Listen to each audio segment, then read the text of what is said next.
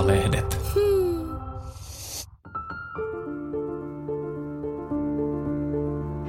Tämä on Eevan kirjaklubi podcast ja minä olen Eeva-lehden toimituspäällikkö Anna-Leena Jalava. Tervetuloa mukaan. Podcast on nauhoitettu livenä ja yleisö on voinut esittää kysymyksiä. Kirjaklubin tämänkertainen vieras on kirjailija Karolina Timonen, jonka uusin romaani Laina ilmestyi lokakuussa. Laina on merkittävä kirjallinen keskustelun avaus, joka antaa uuden näkökulman kirjallisuuden suurnimen Kalle Päätalon oma elämäkerralliseen Iijoki-sarjaan. Romaanissaan Karoliina antaa äänen Päätalon ensimmäiselle vaimolle Lainalle, josta Päätalo kirjoittaa paikoin ikävästikin. Lainasta nauttiakseen ei kuitenkaan tarvitse olla perillä Kalle Päätalon tuotannosta, vaan sitä voi lukea myös itsenäisenä teoksena. Lainaromaani on ollut Karoliinalle toistaiseksi työläin hänen teoksistaan. Siitä yli kuusi vuotta, kun sain ajatuksen tästä lainaromaanista, että oikeastaan kirjoitin silloin tai suunnittelin vasta tietokirjaa kirjeitä Iijoelle, joka ilmestyi 2019 silloin, kun oli Kalle Päätalon syntymästä sata vuotta. Ja se oli tämmöinen tietokirja Kalle Päätalon elämän naisista, mutta siinä rajauksen vuoksi Laine jäi siitä pois. Ja silloin, kun mä sitä suunnittelin, niin ajattelin, että haluaisin kirjoittaa Lainasta vielä romaanin, koska Laina on semmoinen hahmo mulle itselleni ollut, kun olen Iijoki-sarjaa lukenut. Mä aluksi olin tosi ärsyyntynyt hänestä ja sitten niin kuin rupesin miettimään, tutkimaan niitä omia tunteita, että miksi se ärsyttää. Ja, ja tota, sitten sympatiot kääntyy vähitellen Lainan puolelle ja halusin kertoa tästä heidän avioliitosta sitten Lainan version, toki kuvitellun, koska en ole itse, itse Laina enkä edes Lainan esikuva Heilevi. Tosiaan siitä on kuusi vuotta, kun mä rupesin tätä suunnittelemaan ja yli kolme vuotta sitten, kun rupesin aktiivisesti kirjoittamaan, en ihan koko päiväisesti, koska mulla on myös toinen ammattikirjallisuuden kääntäjänä, mutta kuitenkin ollut niin kuin tiiviisti mun elämässä yli kolme vuotta tämä lainainen ilmestymistään ja tota, siinä oli niin kuin monia, monia semmoisia hetkiä tuntui, että tästä ei tule mitään. Mä en pysty, koska tämä oli mulle niin tärkeä aihe ja, ja tota, niin lähellä sydäntä, että, että oli aika paineet niin kuin onnistua sillä tavalla, että olisin itse siihen tyytyväinen. Ja, mutta nyt se on maailmassa ja olen itse tyytyväinen ja on saanut ihanaa palautetta ja, ja niin kuin on, on tosi hyvä fiilis. Kuusi vuotta on tosi pitkä aika tehdä kirjaa. Kyllä. Miten päädyit just tähän lainaan henkilönä? No tota, just se jotenkin, että, että koska hän oli semmoinen ristiriitainen hahmo siinä Iijoki-sarjassa, eli mä oon tosiaan Kalle Päätaloa aloittanut lukea eka kerran Iijoki-sarjaa aika nuorena jo, ja tota, ehkä silloin sitä, senkin takia, että oli niin nuori, niin jotenkin sitä lainaa, lainaa semmoista ymmärrystä ollut oikein vielä elämänkokemuksen kautta tullut, että kun hän oli niin hirveän erilainen kuin minä itse, niin, niin ei vielä niin kuin riittänyt ehkä jotenkin semmoinen – empatia silloin, empatiakyky siihen, mutta tota, se hahmon ristiriitaisuus ja varmaan myös se, että silloin kun aloin tätä suunnitella, niin alkoi tulla näitä tämmöisiä enemmänkin romaaneja, joissa kerrottiin suurmiesten vaimoista tai muuten tällaisista niin kuin, ö, suurmiesten elämien sivuhenkilöistä tai ö, syrjästä katsojista, niin, tota, niin varmasti se trendi kanssa niin toi siihen, niin antoi siihen pontta sille idealle.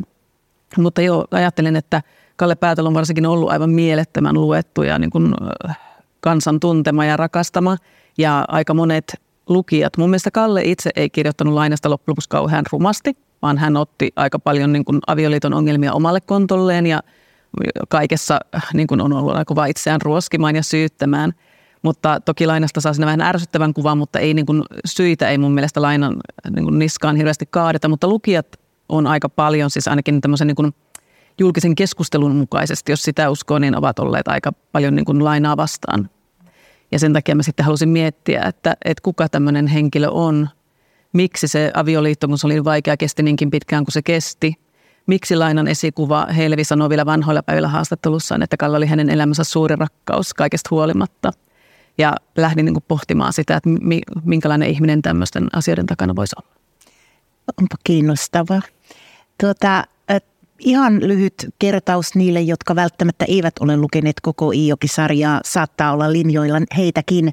Eli Kalle Päätalohan on tehnyt, ja nyt täytyy kyllä sanoa, että nyt petti muisti, Iijoki-sarja on yli 20 osaa. 26 osaa. 26 osaa, kyllä.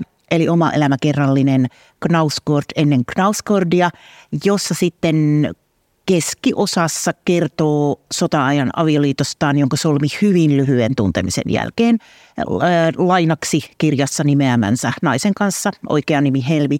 Ja tässä tämä avioliitto lyhyesti sanottuna ei ollut onnellinen. Sanoit siis hauskasti, että laina ensin ärsytti sinua. Mitkä asiat käänsi sun kelkan? Ehkä se semmoinen siskous tietyllä tavalla, eli kun ajattelee kuinka vaikeassa ää, niin kun tota, asemassa hän oli siinä avioliitossa, kun mietitään sitä aikaa, että vaikka olisi minkälaisia ongelmia ollut ja niin kuin olikin siinä, niin lähteminen ja avioeron ottaminen on ollut vielä ihan eri asia kuin nykyisin. Että tosi vaikea, vaikea on ollut semmoista päätöstä tehdä. Ja tota, että kyllähän ne sodan jälkeen sitten, kun tuli, oli paljon näitä pikaavioliittoja ja sitten sen myötä myös tuli aika paljon eroja, että se alkoi vähän niin normalisoitua, mutta se ei ollut kuitenkaan sama asia kuin nykypäivänä. Ja eihän nykyisinkään, siis harva nyt ihan, ihan hirvittävän helposti avioero ero ottaa, niin, tota, niin sitten mua alkoi niin tietyllä tavalla säälittää se – ja ei, ei pelkästään säälittää, mutta myös semmoinen, että alkoi sitten löytää niitä niin kuin tavallaan lainan selviytymiskeinoja siinä, mitkä, mitkä sieltä pilkahtelee. Et, ja kuinka paljon hän yritti ja mitä kaikkea hän yritti saadakseen pelastettua avioliittonsa. Ehkä, ehkä se, että mua on niin kuin hirveän paljon kiehtovaan ylipäätään just se, että mikä, mikä se olisi se sen oma tarina, koska me on tosiaan vaan se Kallen kirjoittama fiktiivinen toki ja myöskin niin kuin väritetty, niin kuin Kalle Päätalo itsekin myöntänyt, se on siis väritettyä fiktiota, ei, ei totuuspo, siis totuuspohjainen on, mutta ei täyttä totta – niin että minkälainen, minkälainen se voisi olla se naisen mielikuva siitä samasta ajasta ja avioliitosta kuin tämän miehen. Kuten tosiaan tuossa jo useammankin kerran mainittiin, niin Lainahan on fiktiivinen romaani, eli, eli se ei ole eikä se voikaan olla dokumentti, koska meistä kukaan ei ole ollut tarkkailemassa Lainaa hänen avioliittonsa viimeisenä päivänä, josta tämä kertoo. Mutta äh, minkälaista taustatyötä sä teit tähän?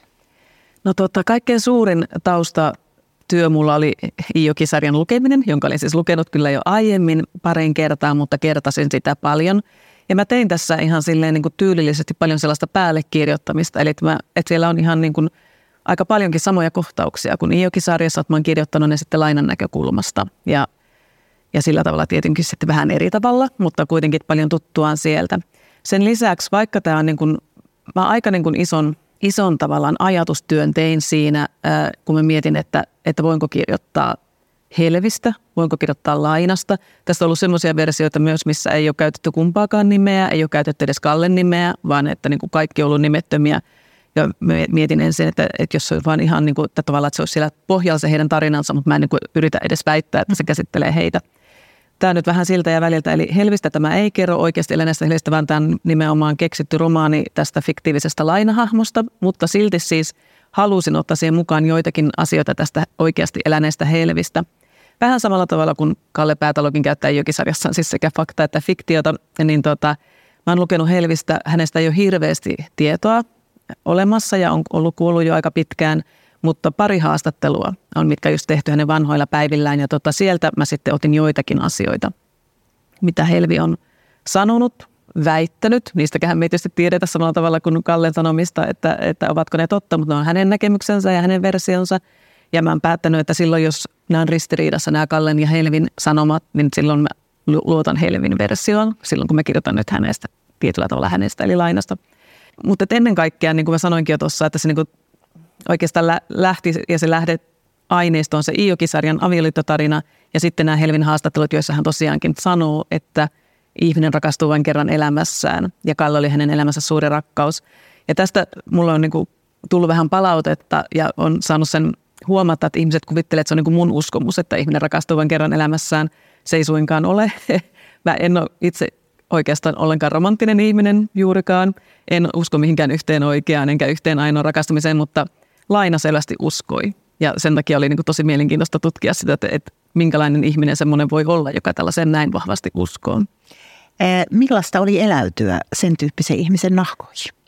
No se oli kieltämättä aika vaikeaa, mutta se oli myös tosi mielenkiintoista. Että mulla jotenkin aiemmat romaanit on olleet semmoisia, että ne, niin ne kertojat tai päähenkilö tullut niin paljon lähempänä minua itseäni. Ja, niin nyt sitten – meillä ei oikeastaan niin tämän mun kirjan lainan kanssa jossain vaiheessa mietin, että oikeastaan mitään yhteistä. Että meillä on niin ihan kaikki pikkuasiatkin, niin semmoiset vaikka, että Laina rakastaa tanssimista ja mä en osaa tanssia yhtään. Ja, ja niin kuin, ää, hän on hirveän sosiaalinen ja mä oon taas tosi introvertti ja, ja niin kuin, siellä on niin paljon sellaista, että ainoa ehkä semmoinen, että meillä on molemmilla ollut niin kuin ihanat vanhemmat ja ihana lapsuuden perhe ja semmoinen niin kuin perusturvallisuus niiltä osin kunnossa, mutta, mutta meillä on tosi vähän yhteistä, niin, niin se oli toki haastavaa, mutta tota, mutta myös niin semmoinen ihana haaste ja, ja tosi mielenkiintoista.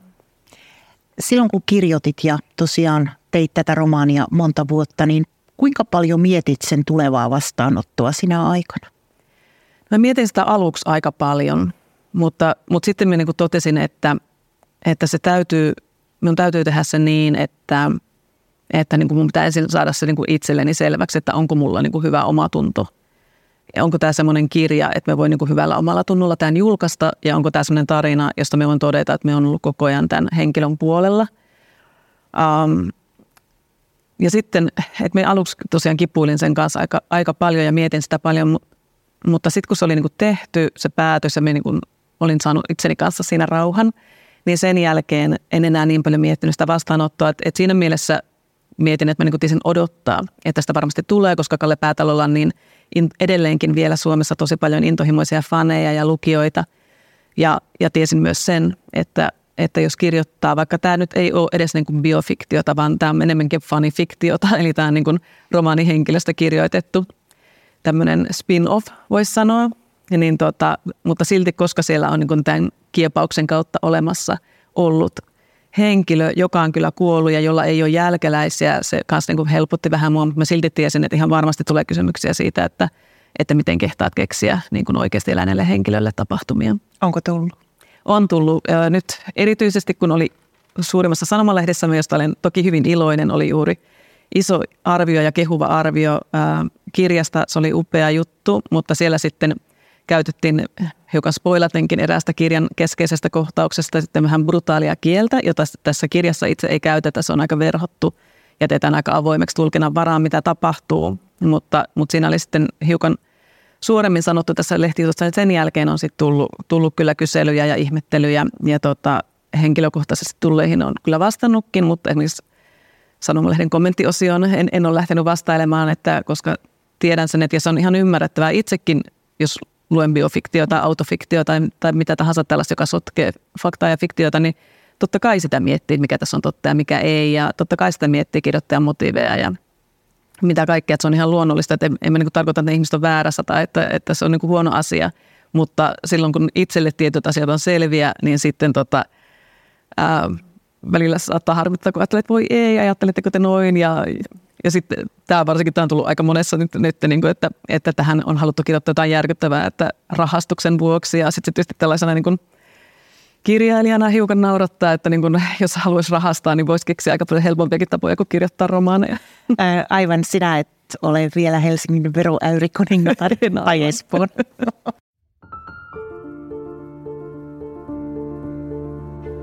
Puuttuminen Kalle Päätalon kaltaisen kirjallisuuden mammutin tuotantoon mietitytti Karoliinaa, mutta ei pelottanut. Hän tietää olevansa kyllin perehtynyt aiheeseensa. Ehkä pelko ei ole oikea sana kuvaamaan sitä, että jotenkin me on kuitenkin niin perehtynyt siihen Kallen tuotantoon, tai siis sanotaan Iokisarjaan, mullahan on kyllä semmoinen niin juttu, että minä olen lukenut oikeastaan paljon muuta Kallen tuotantoa kuin Iokisarjat, se on mulle nimenomaan se. Ihmisetelineillä on lukenut, mutta en, en niin kuin esimerkiksi Koillismaa-sarjaa. Että, mutta sanotaan, että mä olen Kallen elämän ja se Iokisarjan perehtynyt tosi ää, syvällisesti ja ollut aika monessa mukana erilaisissa päätalojutuissa ja päätalopäivillä nyt ensi vuonna kymmenettä kertaa ja mukana ja tutustunut ihmisiin ja sukulaisiin ja läheisiin ja – ja mulla on niin semmoinen varma olo siitä, että, että kyllä, niin kuin, kyllä mä tähän pystyn. Ja, ja niin kuin, että tämä on, tämä on semmoinen niin kuin tehtävä, joka mulla on oikeus suorittaa. Mutta, tota, mutta siis semmoinen arvostus ja kunnioitus toki. Että, että sellainen, että minä niin halusin tehdä sen sitä, sitä kautta, että ei niin kuin millään tavalla niin kuin huolimattomasti. Tai näin niin kuin puhuit, tämä oli niin kuin sille, sille vaikea romaani, että, että ihan tämän lainan kautta Helvin itsensä takia, mutta myös Kalle Päätalon takia ja – kaiken hänen niin kuin legacinsa, keksi suomenkielistä kautta niin kuin se, että, että en halua sitä millään tavalla niin kuin väheksyä tai tahrata. Joo. Sinua ja minua yhdistää se, että tota, me ollaan molemmat alettu lukea päätaloa Iokisarjaa nuorina. Ja minun syyni on se, että minä olen kotosi Kalle Päätalon tekopitäjästä Taivalkoskelta, mutta mikä sua vaivaa? niin, se on hyvä kysymys kyllä. Me tota, tapaan tässä yleensä syyttää entistä avomiestä, niin mä en ole ihan varma kumman idea se oli, kun luulen, että se oli hänen ideansa. Me oltiin just muutettu Joensuusta Helsinkiin ja tota, oltiin vähän vajaa parikymppisiä tai about parikymppisiä ja tota, jotenkin saatiin semmoinen yhteinen idea vitsinä, että aletaan lukea Kalle Päätaloa.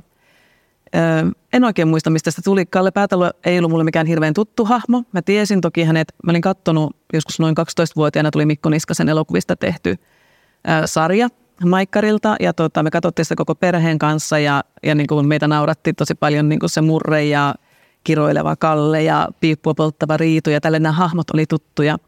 Ää, mun vanhemmat on lukenut hiukan päätaloa, mutta et kumpikaan ei ole mikään semmoinen superfani. Mun setä kyllä on, että sitä kautta niin kun oli myös tuttu Kalle, mutta, mutta jostain me saatiin se idea sillä, että ruvetaan lukea. Se oli tosiaankin ensin vähän vitsi, mutta se imaisi kyllä mukanaan. Ja aluksi mä keskityin vaan siihen niin sarjan alkuosaan, siihen kun Kalle asuu vielä Taivalkoskella. Että mua ihastutti nimenomaan se niin kuin Taivalkoski ja Kallioniemi ja hänen lapsuuden perheensä ja just se murre – ja näin. Ja minä luulen nyt jälkeenpäin ajateltuna, että siinä ehkä on kanssa, että, että koska mä olin tosiaan just itsekin muuttanut niin kuin vähän kauempaa pienemmältä paikkakunnalta Helsinkiin, niin ehkä sitten semmoista Kallen, siis mun suku on tosi samanlaista, samantyyppistä kuin Kallen suku, vaikka on idästä, Saposta ja Pohjois-Karjalasta ja rajan takaa kotoisin, niin, niin hyvin samantyyppisiä tarinoita kuin on, on täällä Kallen kir- kirjoissa ja jokisarjassa ja Kallen omalla taustalla, niin se, se niin kuin mua jotenkin lähemmäksi kanssa sitä, niin kuin ehkä oli hiukan kotiikävä ja tota, se palautti sinne juurille.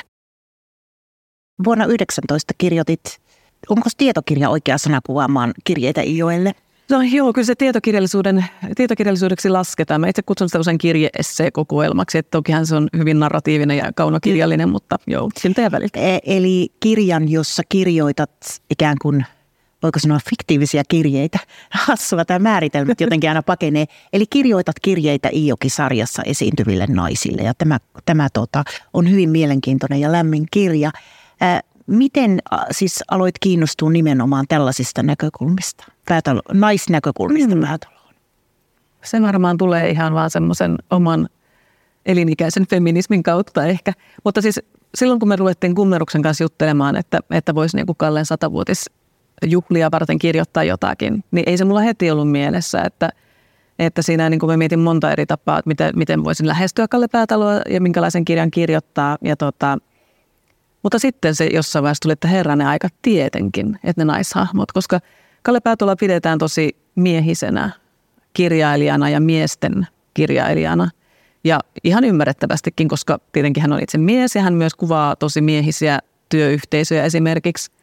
Mutta se olikin tosi mielenkiintoista miettiä, että mitä kaikkea myöskin semmoista että tavallaan perinteisesti naisellisena pidettyä siellä on. Kalle Päätälä on hirvittävän niin kuin herkkä ja tunteistaan paljon puhuva ja – ja myöskin niin kuin aika arvostain kirjoittaa tosi monista naisista ja siellä on paljon hyvin voimakkaita naishahmoja siellä hänen kirjoissaan ja hänen taustallaan, niin niistä oli kyllä, kyllä helppo sitten kirjoittaa. Ja myöskin Kalle Päätelolla on tosi paljon myös naislukijoita ollut aina. Että ehkä miehet on niin kuin ollut ne, joille se on ostettu isänpäivälahjaksi, mutta yleensä vaimo on myös lukenut sen samalla. Mm. Kuka lainan lisäksi on sulle tärkeä nainen sieltä sarjasta?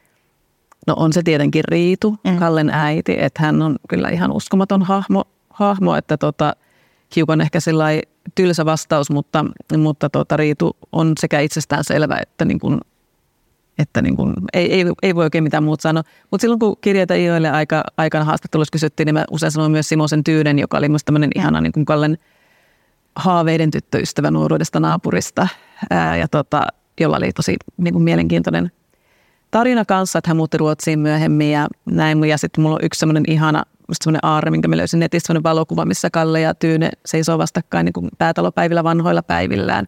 Ja siinä on jotenkin siinä heidän niin kuin eleissään ja ilmeissään semmoista, niin kuin musta siinä kuvastuu niin ihanasti se, että he ovat ihastuneita nuorena, mutta mm. eivät sitten kuitenkaan päätyneet yhteen. Aivan. Yllättikö sut jokin erityinen asia lainan kirjoitusprosessin aikana?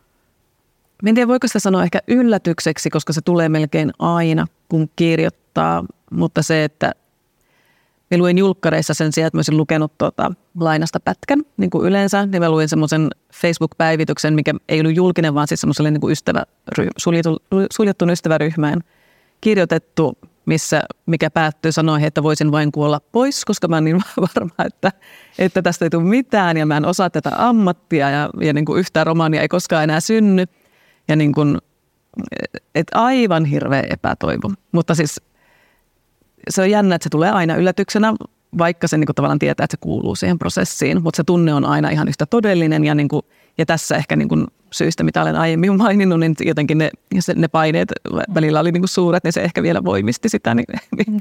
niin se, se oli se, että, että, että vielä vuotta ennen kuin kaikki oli valmista, niin mä olin varma, että niin kuin, mulla oli vain 40 sivua tekstiä, joka oli omasta mielestäni täyttä paskaa, anteeksi kiroilenut, ja, tota, ja, ja olin niin kuin sitä mieltä, että tämä ei, tämä ei toimi eikä tästä tule koskaan mitään. Ja sitten uskomatonta se, että vuotta myöhemmin niin kuin oli menossa painoon yli 400 sivua. Ihan hyvää tekstiä, josta tuli valmis kirja.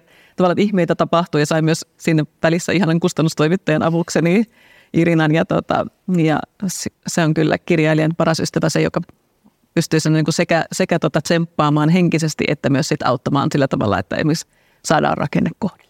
Aivan. Onko tämä siis jonka, joka kirjan kohdalla tämä sama alho vai oliko laina erityisen? No laina oli kyllä erityisen ja sitten täytyy sanoa, että esikoisromaani syntyi helposti niin kuin se monilla syntyy ja sanotaan myös kirjeitä Ioille ehkä sen takia kanssa, että se oli ensimmäinen tietokirja ja semmoinen vähän erityyppinen, niin, niin syntyi aika helposti, mutta, mutta sanotaan, että nämä kolme viimeisintä romaania, niin jokaisen niiden kohdalla olen kyllä ollut varma siitä, että, että niin kuin minusta ei ole tähän ja, ja näin. Ja, sit, ja helpottavaa myös jutella kollegoiden kanssa, tosi monilla on ihan sama, että on, on tämä kyllä hullu ammatti tavallaan. Noin yleisesti kysyen, miksi haluat kirjoittaa? Me koen olevana kyllä tarinan kertoja. Mulla on tosi paljon ystäviä, jotka, kirjailijaystäviä ja kollegoita, jotka ei todellakaan koe olevansa tarinankertojia, vaan jotka – menee kieli edellä, lause edellä, ovat semmoisia niin kuin lyyrisiä ja ennen kaikkea. Kyllä mullekin kieli on totta kai tärkeää, just vaikka murteet tai sanojen etymologia, mutta, mutta minä niinkään metsästä semmoista täydellistä lausetta. Laina on varmaan ensimmäinen romaani, josta niin kuin, on saanut aika paljonkin kehuja niin kuin kielestä ja, ja siinä me kyllä siihen panostinkin ja se on niin kuin semmoinen selvästi kielellisin, mutta silti mulla on niin kuin kaikkein tärkeintä se tarinoiden kertominen. Ja, ja me luin yliopistossa mikrohistoriaa erityisesti. Ja, ja mulla jotenkin niin tämä ennen kaikkea niin kuin historiaan liittyvien tarinoiden historian niin kuin tietyllä tavalla herättäminen henkiin ja, ja tota, sieltä kumpuavien tarinoiden kertominen on tosi tärkeää. Ehkä siihen voisi olla joku muukin tapa kuin kirjoittaa, mutta mulle kirjoittaminen on kyllä siis aina ollut, ollut niin kuin todella siis Mä jo yksivuotiaana niin osasin kaikki aakkoset ja opin lukemaan kaksi- tai kolmevuotiaana ja siis on ollut niin kuin hillitön lukutoukka ja ihan pienestä pitää myös kirjoittanut koko ajan. Tosin hyvin kauan pöytälaatikkoon, enkä antanut kenenkään nähdä, enkä kertonut kellekään mitään, mutta kirjoittaminen ja vieläkin, siis mulla on sellainen, mulla on vähän puhelinkammo, mä tykkää puhua puhelimessa, mä mieluiten hoidan kaikki asiat kirjoittamalla, viestimällä, sähköpostilla ja ystävien kanssa meillä on niin just tämmöisiä Facebookissa tai WhatsAppissa tämmöisiä ryhmiä, niin huomaan sen, että jos mulla on joku asia, mikä painaa mieltä, niin mun täytyy kirjoittaa se niin kuin auki, että mä näkisin, mitä mä ajattelen – että se muuten ei niin kuin synny, tai ajatusprosessi ei lähde kunnolla käyntiin. Eli tota, siihen vaaditaan, vaaditaan se jotenkin, päiväkirja mä en enää pidä, mutta tälleen niin kuin läheisimmille ystäville nyt täytyy kirjoittaa. Eli kirjoittaminen on sun ajattelemista. Kyllä, just oh. näin. Kalle Päätalon tuotanto on nyt Karoliinan puolesta käsitelty. Seuraavaksi hän kirjoittaa tietokirjaa omasta suvustaan se lähti alun perin liikkeelle siitä, että mun iso iso tätini eli todella värikkään elämän, eli on koto, oli kotoisin pienestä, pieneltä tuota paikkakunnalta Pohjois-Savosta, Kaavilta, hyvin köyhästä perheestä, mutta pääsi sitten vapaa ensin Kuopioon yhteiskoulun kouluttautumaan ja sieltä sitten Moskovaan töihin tämmöisen hyvin rikkaan madamen seuraneidiksi ja sitten hän matkusteli hänen kanssaan saarin ajan Venäjällä ympäriinsä, mutta sitten tuli vallankumous ja tämä työnantaja kuoli – ja tämä mun iso iso ei päässyt enää Suomeen, kun kaupunki oli piirretty ja hän karkasi pakeni Georgiaan, missä hän tunsi ihmisiä Mustanmeren rannalle, meni siellä naimisia ja sai lapsen. Mutta sitten puna-armeija hyökkäsi sinne ja taas piti lähteä ja hän pakeni pienen lapsen kanssa Suomeen. Ja tämmöinen, niin kuin, mikä kirjailijalle on tietenkin semmoinen, kun mä kuulin tästä, että meillä on suvussa tämmöinen tarina, että apua, että tästähän on pakko kirjoittaa.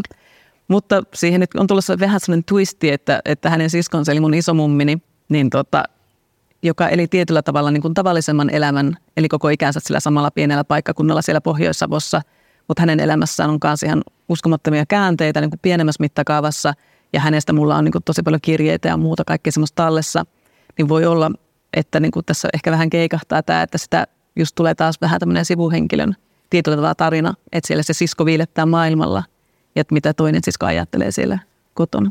Eli pysyt naisten tarinoissa. Kyllä, joo. Se on innolla odotan.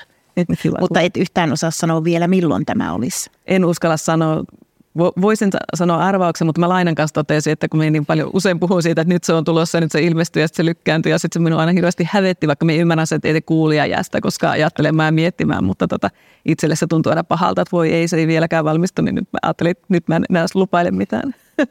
Se on viisautta varmasti. Puhutaan kirjoittamisesta tässä yleisemmin. Millaisia sun työpäivät on yleensä? Ne on aika vaihtelevia. Mulla on tosiaan se toinen ammatti kirjallisuuden kääntäjänä.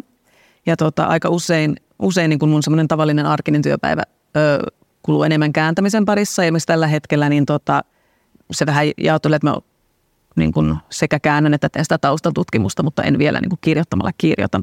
Mulla aika usein se, varsinkin se ensimmäisen version, sit kun mä kirjoitan omaa kirjaa, niin se ensimmäisen version työstäminen tapahtuu semmoisissa purskauksissa, että, että me lähden pois kotoa.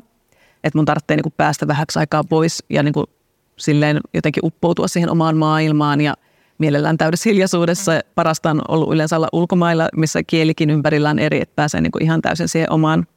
Nykyisin matkustelu on niin kuin monista eri syistä aika paljon vähentynyt ulkomaille, mutta, mutta kuitenkin niin se vaatii jotenkin mulla semmoista yksinäisyyttä. Ja, ja sitten mä saatan kirjoittaa niin kuin kymmeniä eli uskoja päivässä, kun mä olen siellä yksin ja se niin kuin tulee tämmöisissä purkauksissa – mutta sitten onneksi on oppinut nykyisin jo niitä seuraavia versioita niin editoimaan kotonakin, että ei tarvitse aina lähteä, lähteä pois, mutta tota, mut, mut mulla ei ole mitään semmoista niin kuin hyvin orjallista tai semmoista, että jokainen päivä olisi samanlainen. Se, mikä, minkä mä olen niin itsessäni huomannut tai antanut niin kuin luvan nyt, kun olen jo vanhempi ja viisaampi, se, että mä on turha niin kuin yrittää aloittaa tosi aamulla.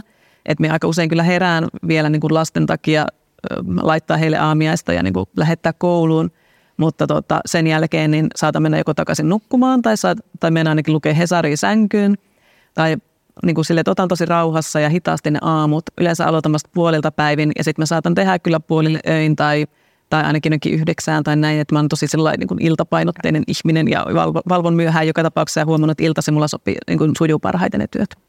Eli sulla on selvästi tuotteliaisuudessakin eroja siinä. Kyllä.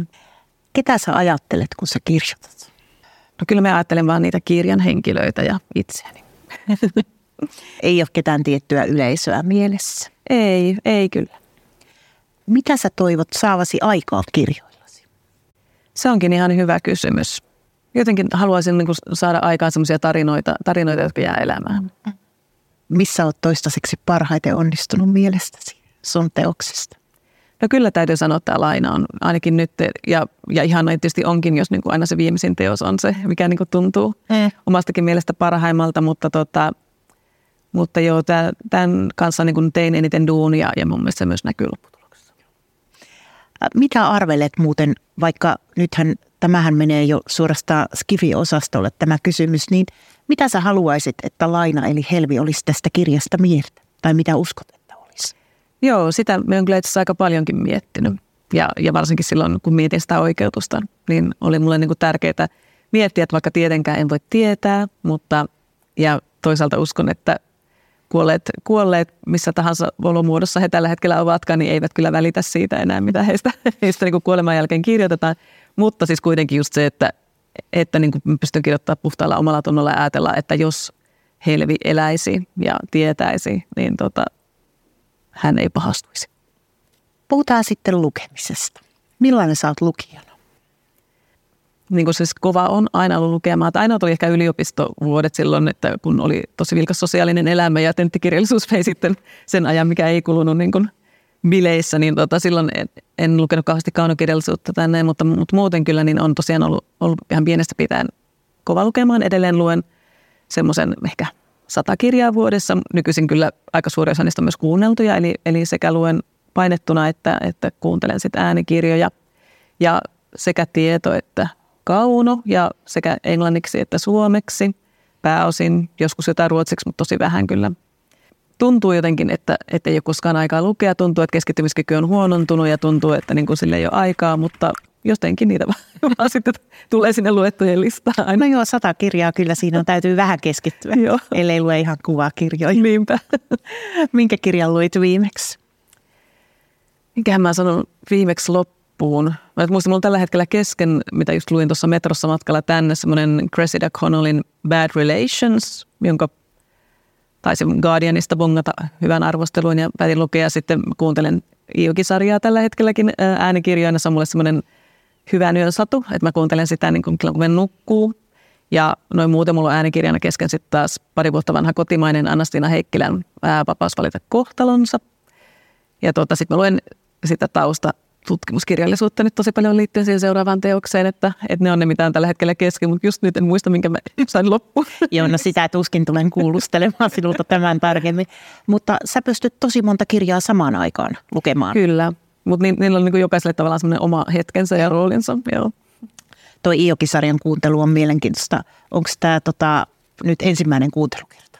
Joo, kyllä. Niin sehän tuleekin vasta niin. Kyllä, se kyllä se on nyt vasta alkanut tulla äänikirjoina ja tota, mulla ei alun perin en niin kuin suunnitellut välttämättä, että kuuntelisin sitä äänikirjana, mutta silloin kun tota, mä tein niin kuin viimeistä versiota tästä lainasta ja tuossa lainassa niin kuin, ö, murre tuli loppuajoilla vasta niin kuin mukaan, että alun perin kirjoitin ihan kirjakielellä näitä tota, dialogejakin, mutta sitten mä niin koko ajan vähän toin enemmän ja enemmän sitä murretta mukaan. Ja siis itse en ole Taivalkoskelta, niin mulle, että se murre on mulle tietenkin niin kuin näiden kirjojen takia ja siellä käymisen takia aika tuttu, mutta ei tietenkään suju niin kuin ihan niin kuin natiivilta. Joten tota, ja sitten mä ajattelin, niin kuin, että, että hei, mä rupean kuuntelemaan sitä Iokisarjan alusta tässä samalla kun tätä työstän, että niin kuin pääsen paremmin taas mukaan siihen murteeseen.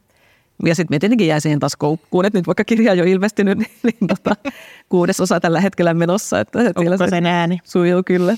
Eli Kalle on parhaillaan välirauhassa. Joo. Joo. Tota, mitä kirjoja sulla on nyt yöpöydällä odottamassa lukemista? Vai onko sulla yöpöytää, mutta tiedät. Joo, kyllä, on yöpöytäkin. Tota, mulla, on siis, mulla on tulossa nyt tammikuussa kaksi lukupiiriä ja, ja tota, toisessa me keskitytään L. Onervan tuotantoon – Joten mulla on sekä L. Onervan tota, runoja että romaaneja ja novelleja ja sitten myös hänen liittyvää niin elämäkertaa ja, ja, ja tämmöisiä muutenkin tietokirjallisia juttuja, jotka käsittelee ja analyysejä, niin tota, paljon hänen liittyen. Ja sitten me toisessa lukupiirissä, niin meillä on tulossa, mä luvannut alustaa, niin on toi Susanna Alakosken Pumpulienkel. Kaksi lukupiiriä. Joo. No se on ahkeraa. Miten ne on syntynyt? Onko teillä pitkään ollut? No tota, toinen on tosi uusi, se on meidän äh, tota, kaupungin osa.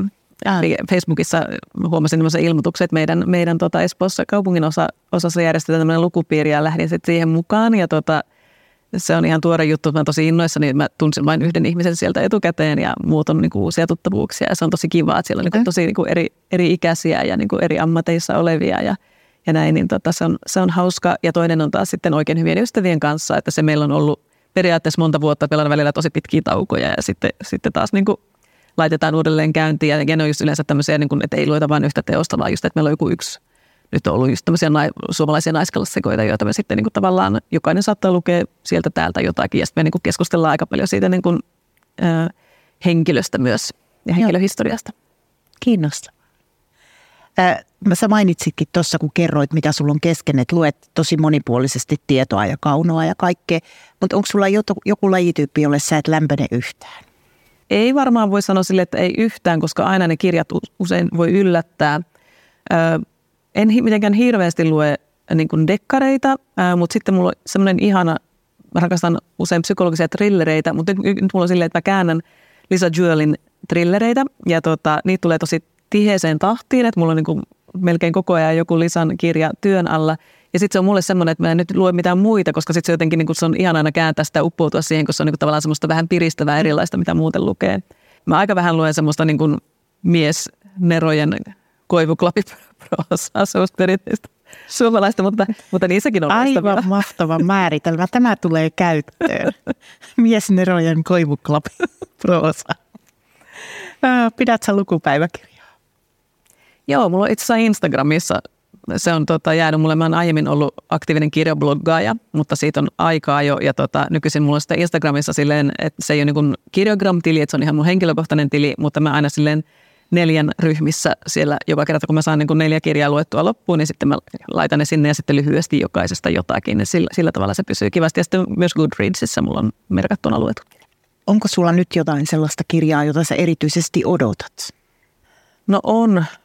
On kyllä. Mä just olen kyllä käynyt kevään katalogia läpi ja, ja siellä on niin kuin paljon Saara Turusen uusi romani on aina sellainen, mitä odotan kovasti. Ja sitten kuulin, ei tule vielä keväällä vain syksyä, mutta että Anni Kytömäki on kirjoittamassa uutta, sitä kanssa odotan. Ja on niitä paljon muitakin, mutta näitä tuli ekana mieleen. Ää, entä sun lempikirjailijat?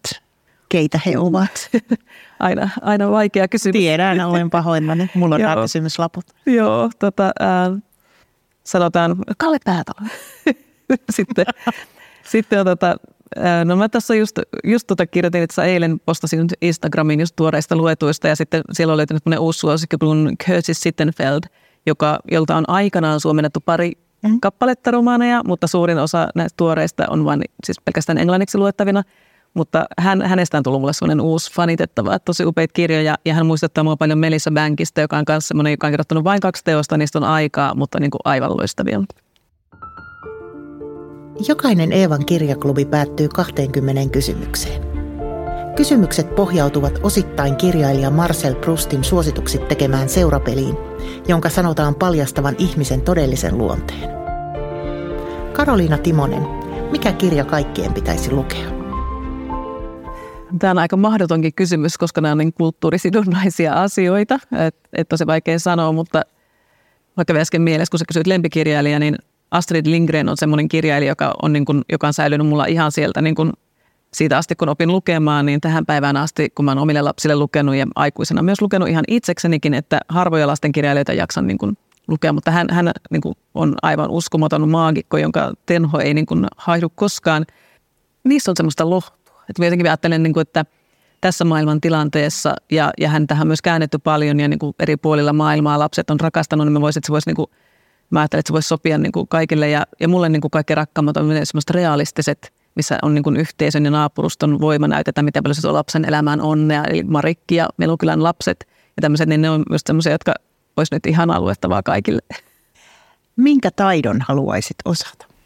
No taisin mainita jo tanssin tuossa aiemmin, että se on myös semmoinen minun harmittava siis musikaalinen ihminen, mutta minun saa tanssia yhtään. Ja tota, niin kuin kadehdin niitä, jotka niin kuin osaa ja uskaltaa ja niin kuin heittäytyä. Että mulla on ehkä semmoinen, että mä olen kontrolli-ihminen, että, että mulla sekin niin kuin estää. Niin olisi ihana osata nauttia elämästä sillä tavalla, että, että osaisi ja uskaltaisi tanssia hyvin. Mitä pelkäät? Mä en ole kauhean aktiivinen pelkääjä, enkä semmoinen kova huolehtija. Että mä oon aika optimistinen, enkä niin kuin hirveästi pelkää. Mutta totta kai maailmantilanne on semmoinen, että niin kuin – me uskon kyllä, että ihmiskunta koko ajan kehittyy ja menee niin kuin parempaan suuntaan isossa kuvassa, mutta, mutta niin kuin ennen tyyntä tulee aina iso myrsky. Luulen, että me ollaan nyt siinä myrskyvaiheessa ja vähän niin kuin pelottaa, että mitä tässä ehtii vielä tapahtua. Ja, tota, ja sitten tietysti semmoinen, niin kuin mikä on, on niin kuin, että mikä, jos tapahtuisi, olisi kauheintaan tietenkin läheisten – menettäminen ja varsinkin äitinä, niin silloin jos on semmoisia, me yleensä nukun hyvin, mutta jos on semmoinen yö, että sattuu heräämään keskellä yötä ja varsinkin jos ei ole kotona, niin silloin alkaa pyöritellä sitä, että, mm. että jos kotona vaikka tulisi tulipaloja ja lapsille tapahtuisi jotain, että semmoiset on niin niitä kauheimpia pelkokuvia kyllä. Mihin tuhlaat? No tota, en tiedä voiko sanoa tuhlaa, koska, koska tota, mulle tulee tuhlaamisesta mieleen semmoinen, että se on niin johonkin turhuuteen. Mm.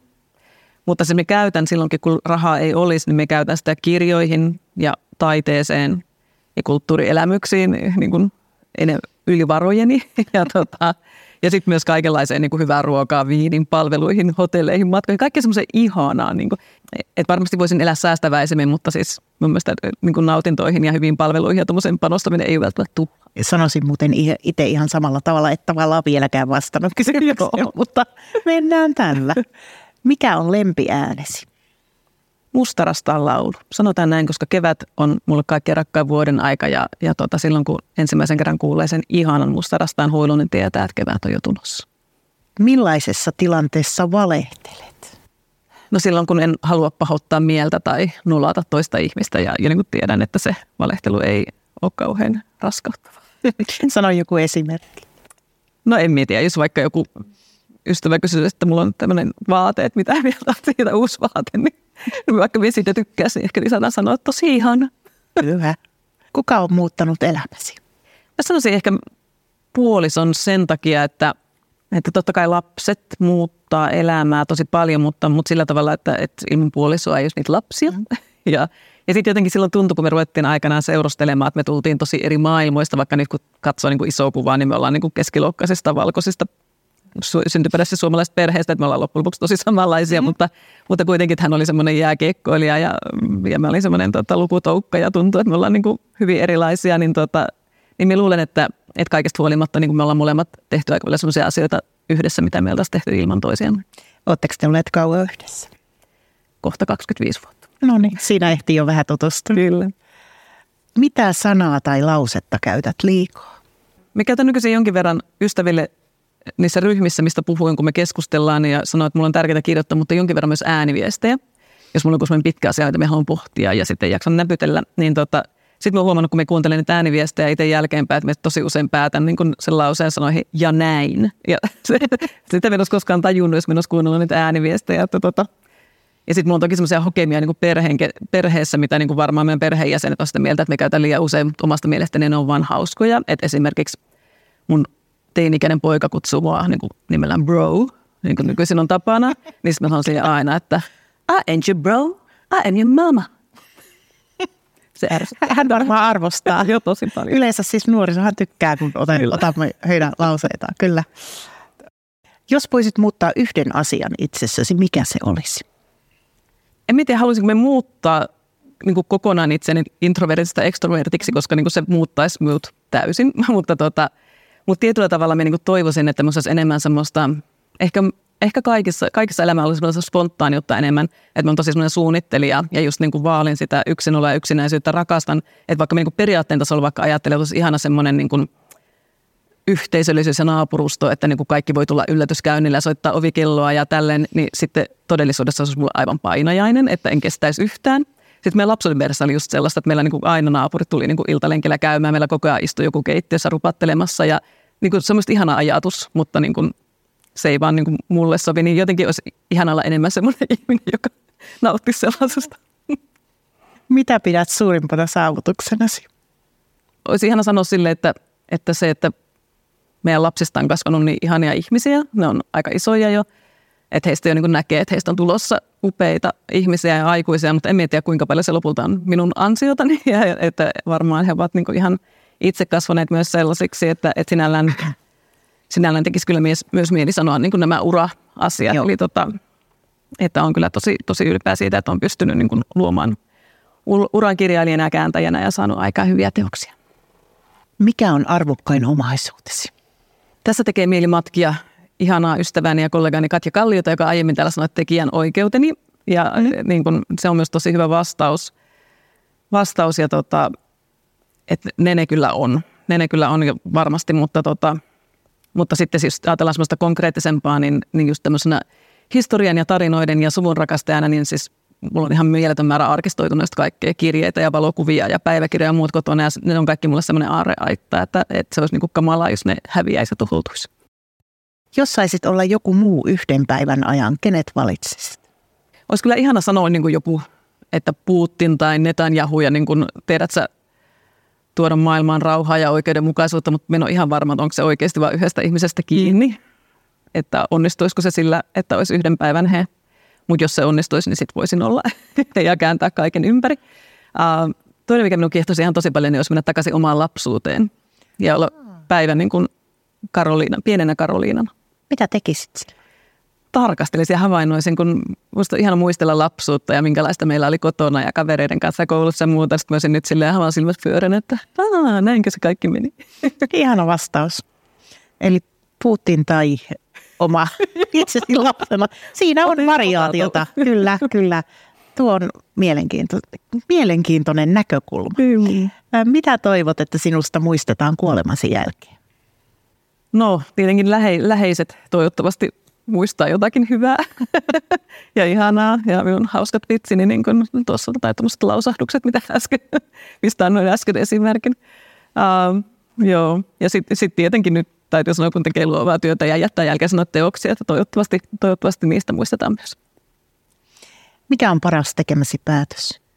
Se oli varmasti tämä kirja-alalle ryhtyminen. Eli myös siis me alun perin opiskelin Valtsikassa ja ensin sitä tuota yhteiskuntahistoriaa ja sitten vaihdoin kehitysmaatutkimukseen pääaineen jossain vaiheessa ja ajattelin pitkään, että minusta tulee tuota, ää, kehitys, kehitystyön tekijä. Mm. Sitten graduvaiheessa niin kuin rupesin miettimään, että, että mikä niin kuin oikeastaan on mun elämän suurin intohimo aina ollut. Ja tajusin, että on kirjat ja kirjallisuus. Ja silloin vielä ajattelin, että haluaisin kokeilla kustannusalalla työskentelyä, niin kuin kokeilinkin ja olen sitäkin tehnyt – ja, mutta aina siellä on taustalla ollut myös se ajatus kirjailijuudesta, niin tavallaan se, että, että ensin, että mä vaihdoin niin ne mm. muut urasuunnitelmat kirja-alaan ja sitten vielä myöhemmin uskaltauduin jättäytyä sitten vapaaksi kirjailijaksi ja kääntäjäksi, niin, niin ne on ollut kyllä, kyllä semmoisia niin aika rohkeitakin päätöksiä, mutta mä olen, olen niistä todella, todella onnellinen, koska mun elämä on just nyt hirveän hyvä. Entä mikä on lempipaikkasi maailmassa? No koti, hiirivastaat koti, meillä on ihana koti ja tota, siis me rakastan matkustamista, mutta ihaninta aina palata kotiin matkalta ja se on hyvä, että se on niin. Ja kotona vielä niin oman työhuoneen, niin nojatuoli on sellainen paikka, jossa mä oon ihan hirveästi ja missä on ihanaa. Ja sitten tietenkin oma sänky, koska ihan nukkua. Kyllä. Mm. Öö, mikä on hyödyllisin rutiinisi? No varmaan ne hitaat aamut, mistä mä puhuin aiemmin, niin se, että, että mä oon niin uskaltanut itselleni antaa sen, koska mä oon niin, niin paljon parempi ihminen kaiken tavoin, kun mä annan itseni niin kuin ihan nukkua pitkään, levätä pitkään, juoda hitaasti kahvit, olla puhumatta mielellään kenellekään ja niin kuin antaa itseni käynnistyä kaikessa rauhassa. Mä todella, todella, todella ymmärrän. Joo. Minkä neuvon antaisit nuoremmalle itsellesi, jos voisit? No viime aikoina miettinyt paljon tätä. Me antaisin sen, että, niin kun, että tue kaikkia tyttöjä ja naisia. Että älä, älä jää kiinni niin kuin siihen uh, niihin kehuihin, mitä pojat sulle antaa, tuot hyvä jätkä ja, ja niin kuin paistattele siinä. Että Mä oon koko ikäni pitänyt itseni feministinä, mutta mä oon tajunnut vasta myöhemmin, kuinka suuri oli se semmoinen sisäistetty naisviha mulla nuorempana, että mä ajattelin, että ne tyttömäiset tytöt on vähän niin kuin hölmöjä ja höpsöjä ja sitten niin kuin, että mä oon se hyvä jätkä ja se oikeanlainen nainen. Ja että, niin kuin, äh, että naiset on hienoja, mutta pitää tulla niin kuin tavallaan miesmäiseksi ollakseen niin kuin hyvä nainen. Ja tota, nyt mä oon tajunnut, että se oli aivan, aivan väärin ajateltu, niin mä toivoisin, että mä olisin nuorena jo tajunnut sen. Mitä olet oppinut rakkaudesta? No tämä ei ole mikään universaali vastaus, tämä on mun henkilökohtainen totuuteni, mutta se, että mulle se on se, että perhe on kaikki kaikessa. En puhun sekä, sekä niin kuin tota, tästä nykyisestä omasta perheestäni että niin kuin juuriperheestäni, että siis ystävät on ihania ja, ja niin kuin mä tiedän, että kaikilla ei niin kuin ole sellaista perhettä kuin, mm. Kuin mulla ja joille ystävät voi niin kuin olla se perhe ja se suurin rakkauden muoto, mutta, mutta, mutta mulle se jotenkin on se, että niin kuin mitä tahansa maailmassa tapahtuu, niin perheessä löytyy niin ne, jotka aina pitää sun puolia ja auttaa. Minkä suhteen muutit viimeksi mieltäsi? Mulle tuli mieleen ehkä kirjoja, kirjoja tuosta tota, tämän vuoden parhaimmista, niin parhaimmista lukemista, niin kaksikin oli semmoista, että josta mä ensin ajattelin. Toinen oli Anukaajan rusetti. Ja mä ajattelin, että tämä ei ole niinku sen tyyppistä kirjallisuutta, mikä minun kiinnostaa. Sitten mä ajattelin, että no aloitetaan nyt ja katsotaan. Ja sitten se niinku, me rakastin sitä ihan hulluna, se niinku imosi mutta ihan täysin mukaansa. Ja olin siinä ihan ihan niin kuin tota, tajusin, että, että niin kuin olen ihan eri mieltä kuin mitä ensin ajattelin. Ja sitten toinen oli tämmöinen Karolina Niskasen muomo, jota mä taas aloitin ensin lukea innoissani, mutta sitten se oli taas semmoinen niin jotenkin semmoinen juureva ja rehevä ja eritteinen ja semmoinen, että mä ajattelin, että, äh, että tämä niin mulle hieno helmolle tämä niin kuin liian tällaista maanläheistä, mutta, tota, mutta sitten sekin niin kuin, se oli aivan mahtava kanssa, että meikä rakastuin siihen ihan täysin ja muuten mieleni sen suhteen. Kirjallisia mielenmuutoksia. Viimeinen 20 kysymyksestä on, mikä herättää sinussa toivoa? Taide. Mm, lyhyesti ja ytimekkäästi taide.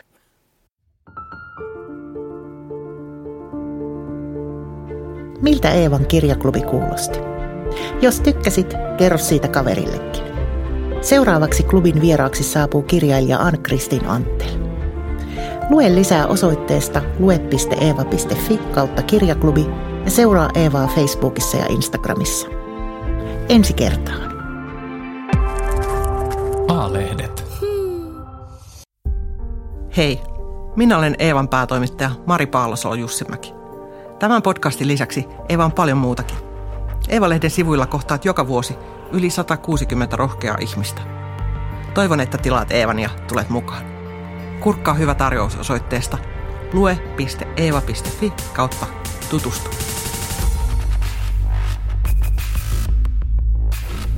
Eeva. Roolien takana.